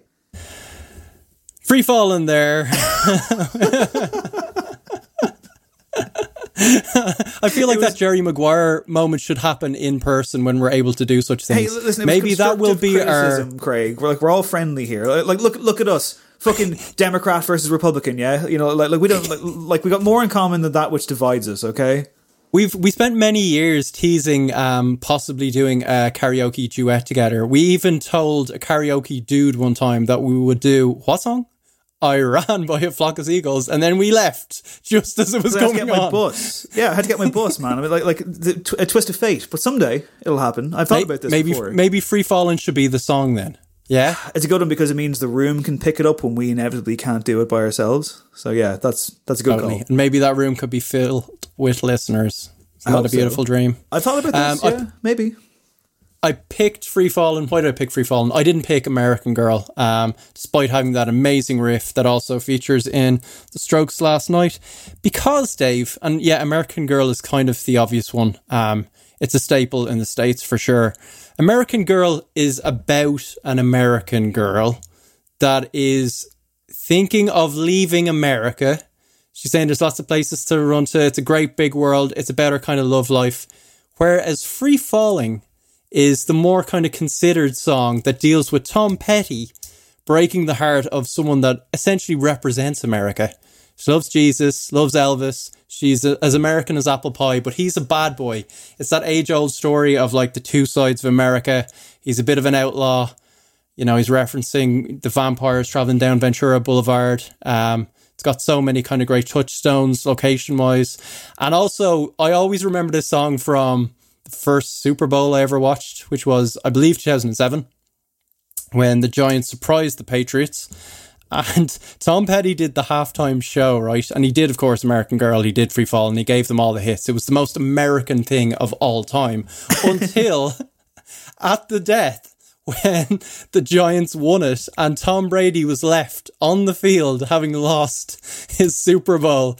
He was standing there as like just a hint of tears started to roll and they overlaid it with free falling, which is just like Tom Brady in the middle of an American football field weeping because he'd lost the Super Bowl as the chorus to free falling rocked was the most quintessentially like stars and stripes thing. Ah, so good. And yeah, that's just indelibly in my mind. So that kind of gave it the nudge over American Girl. That's fair. I mean, as noted, yes, features in Tom Cruise classic Jerry Maguire. You a fan of that movie? Very American film. I love, I love Jerry Maguire. Um, yeah, it's a great film. It's featured in so many. Like I f- uh, I don't know. I feel like this cr- crops up every now and again. It wasn't in Sopranos. It's been in. I don't know. It's been in so much. You mentioned Ubiquitous, Bruce I there. You mentioned Bruce there, of course, and you know, controversial perhaps leave him out of this list, but I applaud the decision. Is Tom Petty, you. you. know, like where does he rank for you on the American? If if there was some kind of you know, um, like one of those test of strength things where you smash a hammer into a thing at like a fair, and you know, the more it goes up, the more American it gets, the more kind of red, white, and blue, and then eventually just explodes in a cloud of stars. Where is Tom Petty on this strange device contraption that I'm imagining in my brain? Um, he might be more um digestibly American than Bruce, right? Because like I, I feel like his songs, he's all about those big choruses, the hooks. He was as much influenced by new wave as um classic rock. So I don't think he delved too much into like the underbelly, uh, like Bruce. He's very kind of celebratory. Um, he was from Florida as well. I think he's just like a a real kind of good old boy in the best possible sense. Um, so yeah, he he kind of symbolizes a lot of like um, uncomplicated, great patriotism for sure. It seemed like a good dude. Um, great musically, but maybe not quite like a Dylan or Springsteen, where you're getting kind of the full story, warts and all. So they can't really be pinned down as unabashedly kind of patriotic. Uh, breaking and American focused and concerning news, Craig, I have for No, you right now. go ahead. Not to do with the election. Uh, Creed are threatening to reform. How do you feel about that? what kind of an omen? Craig is burying his head in his hands. Hmm, it's not a good omen. he doesn't look. He doesn't look pleased. Okay, my number two on this bad songs about America list. Let's go. Let's do it. Let's get it out of the way. Let's go to England and do the song. Let's do it. Here it is. What a drag it is, the shape I'm in. Well, I go out somewhere, then I come home again. I light a cigarette cause I can't get no sleep. There's nothing on the TV, nothing on the radio that means that much to me. All my life, watching America. All my life, there's panic in America. Oh, oh, oh, oh. There's trouble in America. Oh, oh, oh. Oh god. Okay, let's fucking do this, shall we? Uh, as I slam down what is unfortunately not a stiff drink, it's Razorlight, Craig. It's America. Uh, it's their biggest hit, number one in the UK, 2006. Johnny Barrell. Cynical cash grab of a song, I would suggest. Now, he says it's about deeper things than that. We can get into that in a second. Very predictable choice. Kind of can't do the list without it. You were very happy when you heard those wonderful searching chords playing. I Is must it- admit, Is it a rock star moment for you? a rock star moment. Yeah, in that there's no irony whatsoever. I must admit, this has been like rattling around in my brain quite a lot this week, just from a purely ironic kind of like, oh, all my life watching America, Johnny was right. What are we like? He was onto something. This was when it was over for Razorlight for me. It was a huge, huge hit, but th- there was no going back right? They were either going to become the biggest, blandest band in the world or fall completely apart. And I actually had money on them becoming the biggest, blandest band in the world because they were hitting all the marks, um, but they just kind of fell apart. Oh, they imploded. Ironically, like by crazy, do yeah. by re- returning with um, their next album and a song that cribbed shamelessly from uh, a song by a band called America. I love how Horse with no name. we can't go. We can't go five shows without mentioning Slipway Fires and the infamous Jonathan Frost performance of is it Wire to Wire? What's the song again? Wire to wire. Wire to Wire. Oh, it's, it's so good. So listen, let's have a couple of words from Johnny Burrell. Um, Barrel, we do this every time. We'll be one? doing this for eternity. Uh, I think he prefers Burrell, so Okay, Johnny fine. Barrel. Johnny Barrell it is. Uh, Barrell, while speaking to The Guardian in 2014, was asked, Does all your music arise from conversations? He said, No. On the second album, which is what this song is from. Uh, I wrote with Andy Burrows, our former drummer, and we wanted to prove ourselves as pop songwriters like the Beatles. And then he immediately says, I'm not saying we're as good as the Beatles. I need to put that in there, okay? But in the sense of let's see what we can do as pop writers, we got to a point where we reached NME saturation and we were apparently quote unquote cool, but we'd had more than our fair share of being cool in that world. We could have coasted on that momentum, but Andy and I were closing in on something new, something different. I remember when I made that record, people said, This is one hell of a risk. You're turning right when bands are supposed to turn left. And I was like, I don't care about what I'm expected to do.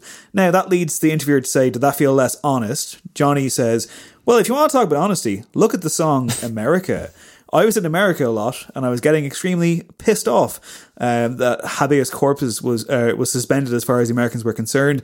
They were waterboarding at will, waging wars in the name of freedom, which I found incredibly distasteful. So that went into the song America. I could have just sung about some bird or something, you know. And finally, the interviewer says, "Did people pick up on that message?"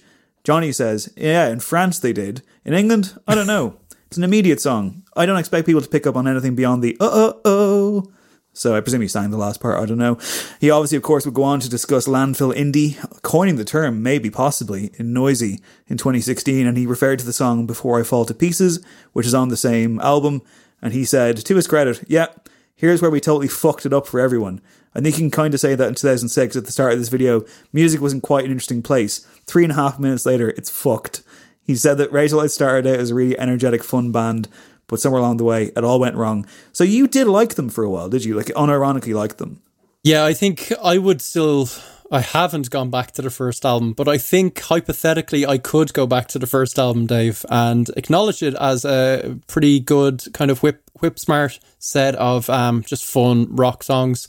Um, they just had that kind of cool trebly guitar sound. Um, he can write like hooks, you know, like he's he, he can actually construct a pop song.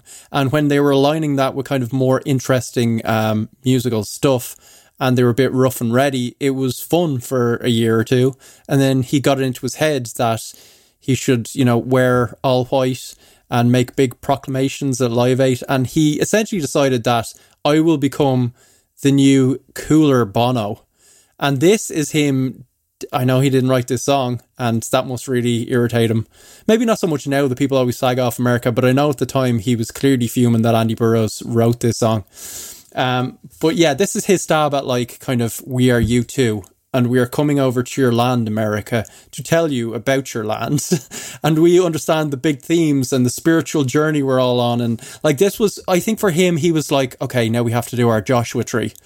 You know, when, uh, you know, Bono was like, okay, we're to like tap into tap into the culture and um, the zeitgeist in America and write our biggest songs. This was what they were trying to do, but of course they weren't as adept, um, and it was just really obvious and vaguely cringy. And yeah, it was it just fell apart from there. This song was everywhere in 2006. Um, I remember hating it on Impact, and I also remember like leaving HMV if it came on, or you know, leaving a room if it came on, because it has the quality this song has. It's one of those songs like, you know, of Monsters and Men, Little Talks, that kind of song that just really gets under my skin and makes me feel physically uncomfortable. Like it, it, it does something to me that I, I just I'm allergic to it. I, I think it is, you know, objectively on paper a bad song anyway, but there's just something extra here, eh, like mixed it's, in that really fucking upsets me. I think I know what it is. I think it's that thing that it's it's even in his vocal you can hear he thinks it's better than it is. like the way he lingers on the, you know, I need something that I can believe in, and he just drags it out, and you're like, lyrically, this is vapid as hell, but he thinks this is profound as fuck, and he's going to sell it like that. So it just takes this kind of very mediocre, bland song to like, because he thinks he's just like saying something so prophetic and, you know, illuminating it just rubs against me the wrong way and it's yeah it's horrendous. I think that's what it is. Can there's many you, many reasons so. can you recall the first time you heard it and your reaction to it at the time? Like i probably bought the album so i was listening through the album. I'm not sure if this led as a single. I don't think it did because i think um in the morning was the lead single which was fine. It was kind of talking headsy. It was a bit of a bop. Like it was it was cleaner but it was still fun. But then i think on listening to the album this was maybe four tracks in. There was already a number of songs where he was clearly trying to make a statement. And I was just like, oh no, he's trying to do the big album and he is not nailing it whatsoever. And yeah, never really liked this song. Got uh, got five red stars in Q magazine, and I can't remember Yeah. for sure if it was that review when I first saw those stars, or whether it was Stadium Arcadium by Red Hot Chili Peppers, which I think also got five stars. I'm pretty sure it was this that when I saw that in my freshly bought copy of Q, I was like, well, that's the end of this magazine.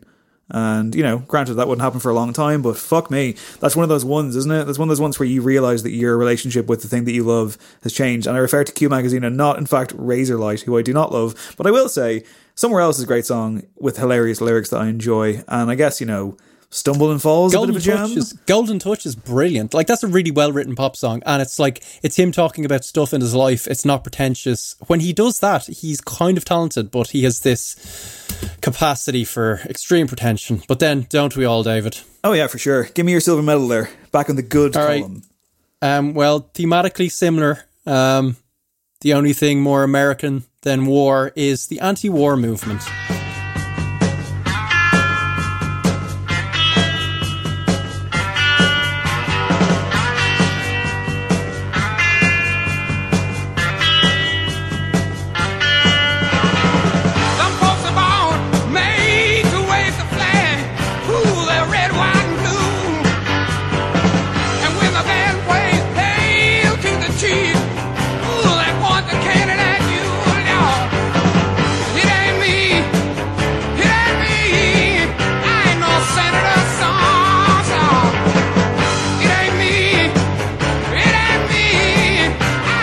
That's how you do it, Johnny. John Fogerty blasting it out back in 1969. Still sounds fresh. Creedence Clearwater Revival, Fortunate Son. Um, feels very much like proto punk to me, and a band that are as American as they come. Um, I think they were from they were based in San Francisco, but like they were totally adopted by that like southern rock um, genre. Um, so you know you can align a lot of their songs with the likes of fr- your Freebirds, your kind of Sweet Emotions. Um, but I always thought they were kind of a cut above, and this is just yeah, it's it's one of those weird ones where there's a friction between this obviously being quite counterculture and a protest song, but it becomes so embedded in mainstream culture that it gets adopted by like you know the lugheads and like the institutions it's kind of rallying against. And now it's kind of like this orthodox like all american song. But if you just listen to the lyrics obviously it's just against elitism against the war against all that stuff. And still sadly extremely valid Yeah, I mean, you say it comes out in 1969, but you know, made famous in 2007, I would suggest by uh, appearing at the end credits of Die Hard 4.0 or Live Free or Die Hard. Uh, great film, Craig. I know you saw you saw it in America, right? I mean, uh, I know you had a very wild theater experience. Can you give us a quick capsule of that, maybe? Yeah, it was the night I first arrived in America. We went to the cinema to see Live Free or Die Hard, as it was known there. And um, yeah, like I experienced the enthusiasm, I guess, of an American audience in the cinema.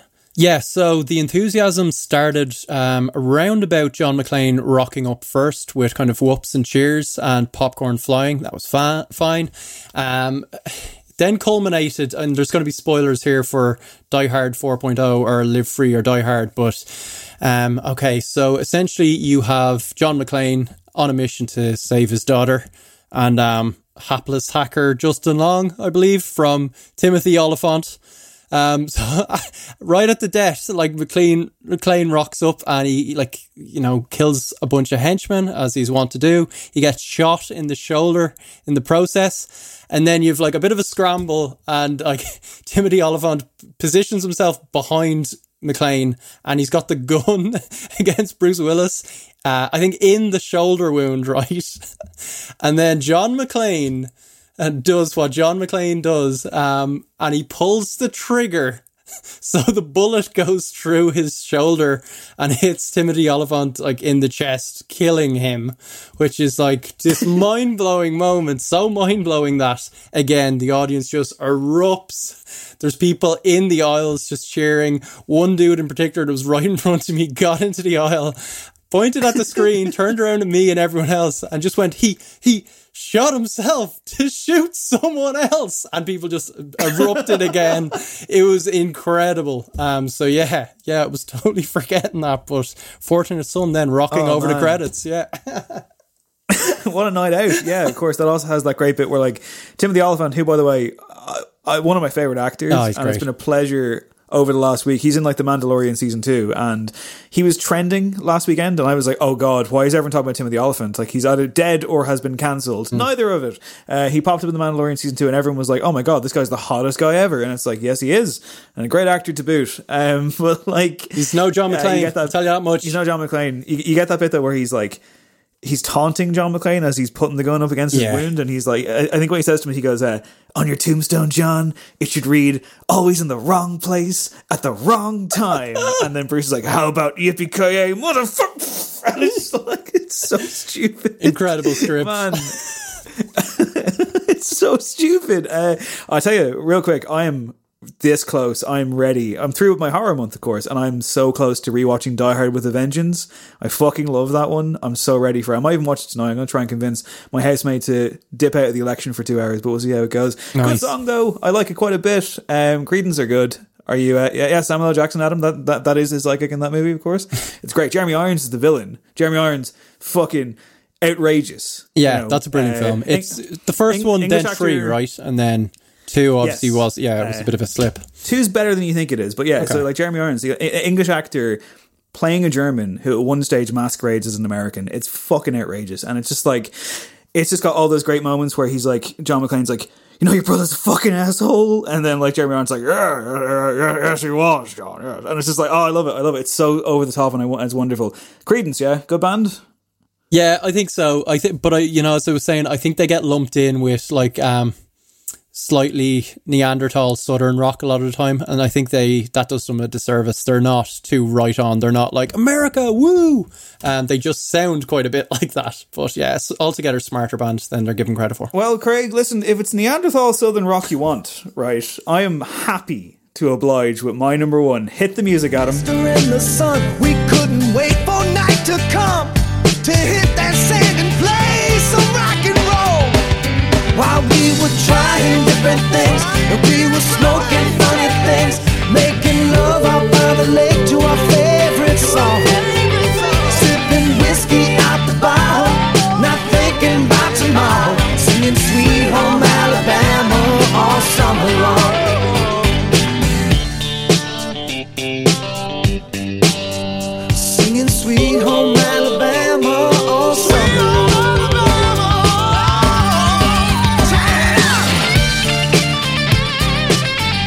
Why, yes, at number one for me, it is the biggest hit of Kid Rock's career. It is All Summer Long from 2008. Now, listen, to be fair, you might have bopped along to that. You might have been like, this is a bit of fun. Of course it is. It's mashing up two incredibly good songs Warren Zevon's Werewolves of London and Lynyrd Skynyrd's Sweet Home Alabama. And real quick, by the way, on the subject of Skynyrd, for years and years and years, I found Freebird to be this complete obnoxious mess, this trash nightmare. Yeah. And then I went through this weird phase. I think it was after seeing like The Devil's Rejects, one of Rob Zombie's only good films, and even then it ain't great. But they use that in it, and I was like, oh, hang on, no, maybe it's got some charm. And I did find myself going through a phase of actually like thinking it was fucking incredible for It's about quite a six lovely months. song, and I went yeah. back to it this week. It's great, and like that, what five minute guitar solo? Yeah. is pretty good. It's just a mood, Um, isn't it? It sounds lush. It's great. You can kind of sink into it. mood. Yeah. Big American mood, as is Kid Rock. I've said it before, I'll say it again. You need to go to Google. You need to type in Kid Rock GQ Cruise, an article written by Drew Magary in which he went on the Kid Rock cruise for about two weeks of his life and regretted almost every second of it. It's an astonishing piece of music journalism. It was heavily influential on me going to picture this five nights in a row and trying to uh, tap into a similar experience. Unfortunately, I didn't make it to the Slipknot cruise this year, which did not happen for obvious reasons. But you know, there's always next year. There is. As for this, though, 12 years on, all summer long, haunting enough song. Kid Rock, I mean, what can you say about the man? You could I could have chosen American Badass here, Craig, but I've gone for all summer long. Now, you might be wondering, how did the idea come together to put these songs together? How innovative was it? Well, luckily for you, I've got some audio of the man talking about it on uh, Jimmy Fallon, I believe, another American Nightmare. Play it for me, Adam. all summer long, which everyone knows has a lot of tinges of other songs. So my engineer came in while we were doing Rock and Roll Jesus, and he um, he had Werewolves of London looped up over a beat. And I was like, oh, that's cool, but you know, I'm not really doing that type of thing right now. It's a different type of record. And I sat there listening to it going on. I had a guitar in my hand. I started plucking Sweet Home Alabama to it, which is in the same key, fit perfectly with the chord structures. And if you throw an F in there, it's go on, take the money and run. There's a million songs in that vein. and what I've found over the years is I like, I never like to go to clubs and go oomph, oomph, oomph, all night long. It drove me up a wall. But then when they started doing the mashups with the old kind of hip hop beats with the classic rock songs, whatever, I was like, oh, I can get into this. I like this.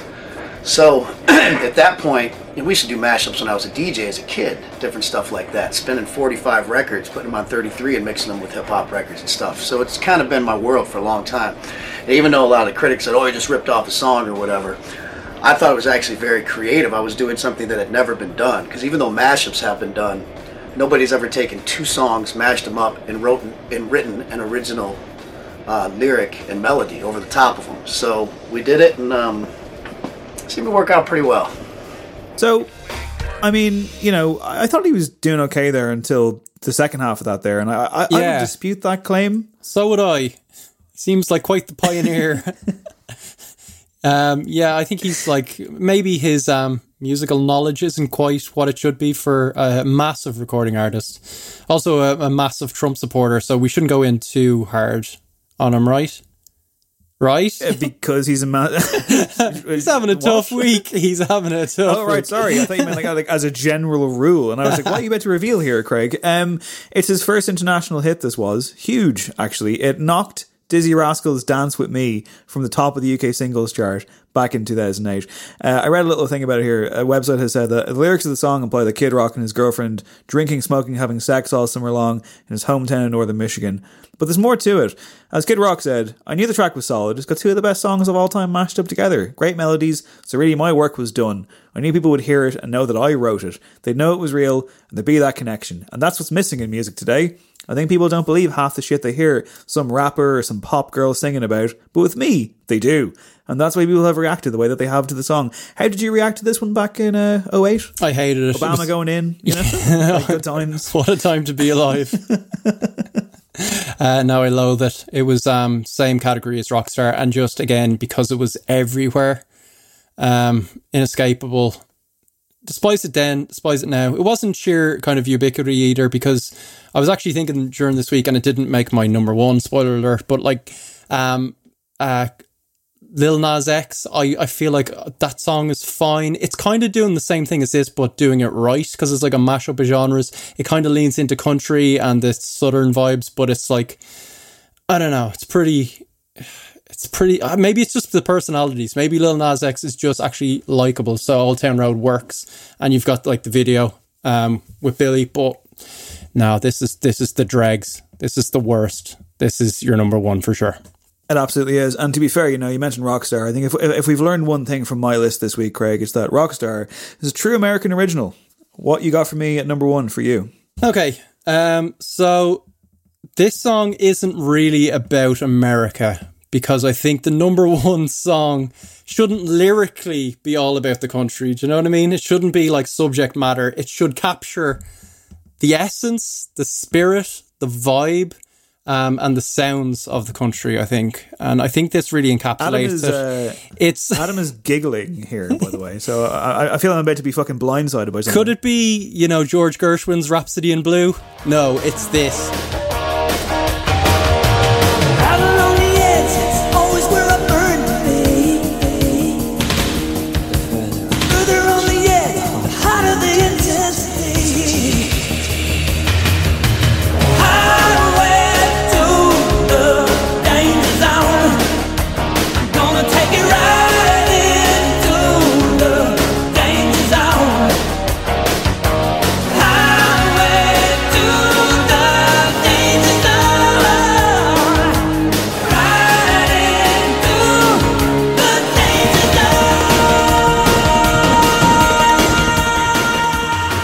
Danger zone. Kenny Loggins.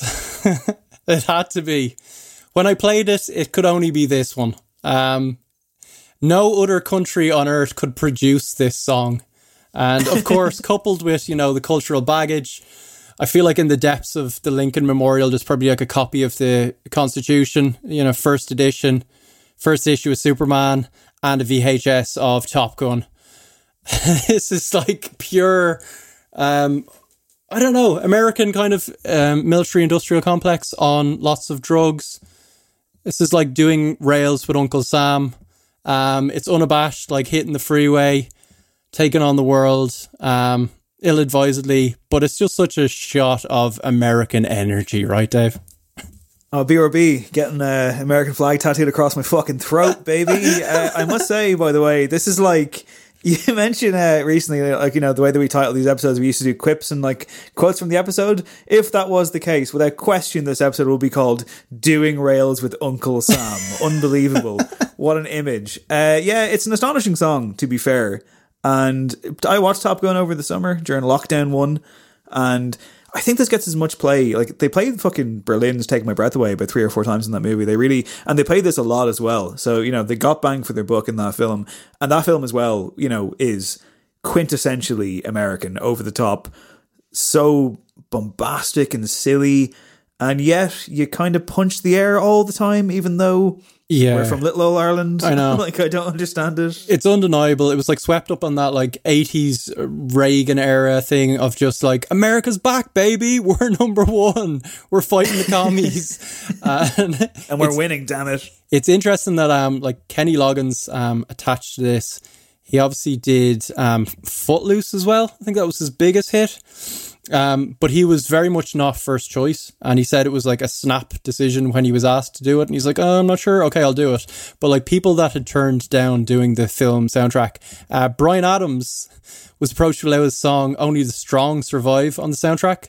Um, and perform Danger Zone, but he declined because he felt that the film glorified war and did not want any of his work linked to it. Typical Canadian, and maybe a wise choice by Bryan Adams. You got to admire that. But I'm glad we got Kenny Loggins and obviously Giorgio Moroder, which is like very American as well, using kind of European technology um, after defeating, like, do you know what I mean? It, it smacks of like getting the top German scientists over to work at NASA, get Giorgio over to give us some of those massive synths and make it American. And yeah, like this was America, fuck yeah, from Team America. Like if you listen to that, th- that is just modeled on this tune totally. It is quintessentially American. As I say, no other nation could produce this kind of song. Maybe North Korea could do their own kind of version in terms of bombast, but it wouldn't have those killer synths. Yeah, I feel like it's this, or it's like the training montage from Rocky Four Yeah. by Or- Vince DiCola, Or maybe like a song- Guile's team from like Street Oh, Fighter. Guile's Do you know what I mean? God, Like, yeah. fuck me, I love Guile's theme so much, as we know. Um, but the the Rocky Four montage is like, Yeah. That song is so outrageously ostentatious that like you can fucking taste the cocaine in the studio where it was made. Uh, amazing choice, Craig. Very very happy with this one. Very happy with these lists, to be fair. Um, so I guess you know now is the time you know to decide. America, good or bad? We'll wait till all the votes are counted, maybe. That's fair, yeah. It, it is a democracy. Uh, this was fun. I've enjoyed this. Next week on No Encore, it'll be, uh, as far as uh, top five wise, yet to be decided, but album wise, I know it's going to be Kylie Minogue and Disco, and I know this because it has been chosen by Craig, who will be leading the show alongside returning guest co host Zara Hederman. I'm taking the week off. Much Adam will deserved. be here as well. Yeah, listen, you know, every now and then you need a bit of a breather. Adam will be here as well, of course, as this episode, like all the other ones, engineered by our wonderful sonic architect, Adam Shanahan. It's patreon.com slash no encore if you want to support the show. Craig, um, you mentioned last week on the show you were going to spend the weekend watching scary movies. It was Halloween. Did you get any in? I watched one that happened to be on the TV on Halloween night, and I hadn't actually seen it before. And you know what the film was? Rosemary's Baby, which isn't really a scary film. It's also like a Roman Polanski film, but it was on TCM, and I was intrigued, and I kind of enjoyed it. But yeah, that was my Got that 70s lilt to it, you know. yeah, fair enough. that was my Um, that was my one my one concession to horror films. So yeah, maybe next year, Dave. Yeah, I closed out the month on. Um, I watched 36 films in the entire month of October. and I think Wow. 33 of them were horror films. But then I also like a communal kind of house thing at the end of the uh, at the end of the night on Halloween. We all watched How to Lose a Guy in 10 Days, which I guess is probably a horror in some in some, in some respects. So, but you know, it's got Matthew McConaughey smiling big. Free I- I watched the, I watched the whole thing. Uh, all right, that's no encore for this week, and hopefully, when this episode lands, the world will be in something of a better place. We don't know. We don't want to jinx it. Uh, yeah, It'll be Stay fine. safe. Stay safe. Uh, enjoy Yeah. your freedom, Go America. to- enjoy your freedom, Dave. to- your week off. Go listen to Rockstar by Nickelback. Yeah, I will. Yeah. I'm going to spend most of my week off getting into Canadian legends that are Nickelback. My name is Dave Hanratty. His name is Craig Fitzpatrick. This has been No Encore. There will be no Encore. Back next week. This podcast is part of the Head Stuff Podcast Network.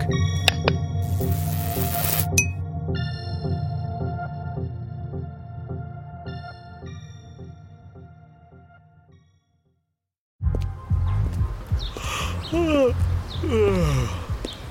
only thing better than grinding all night for your side hustle is your roommate picking you up with Mickey D's breakfast. The perfect pickup deal.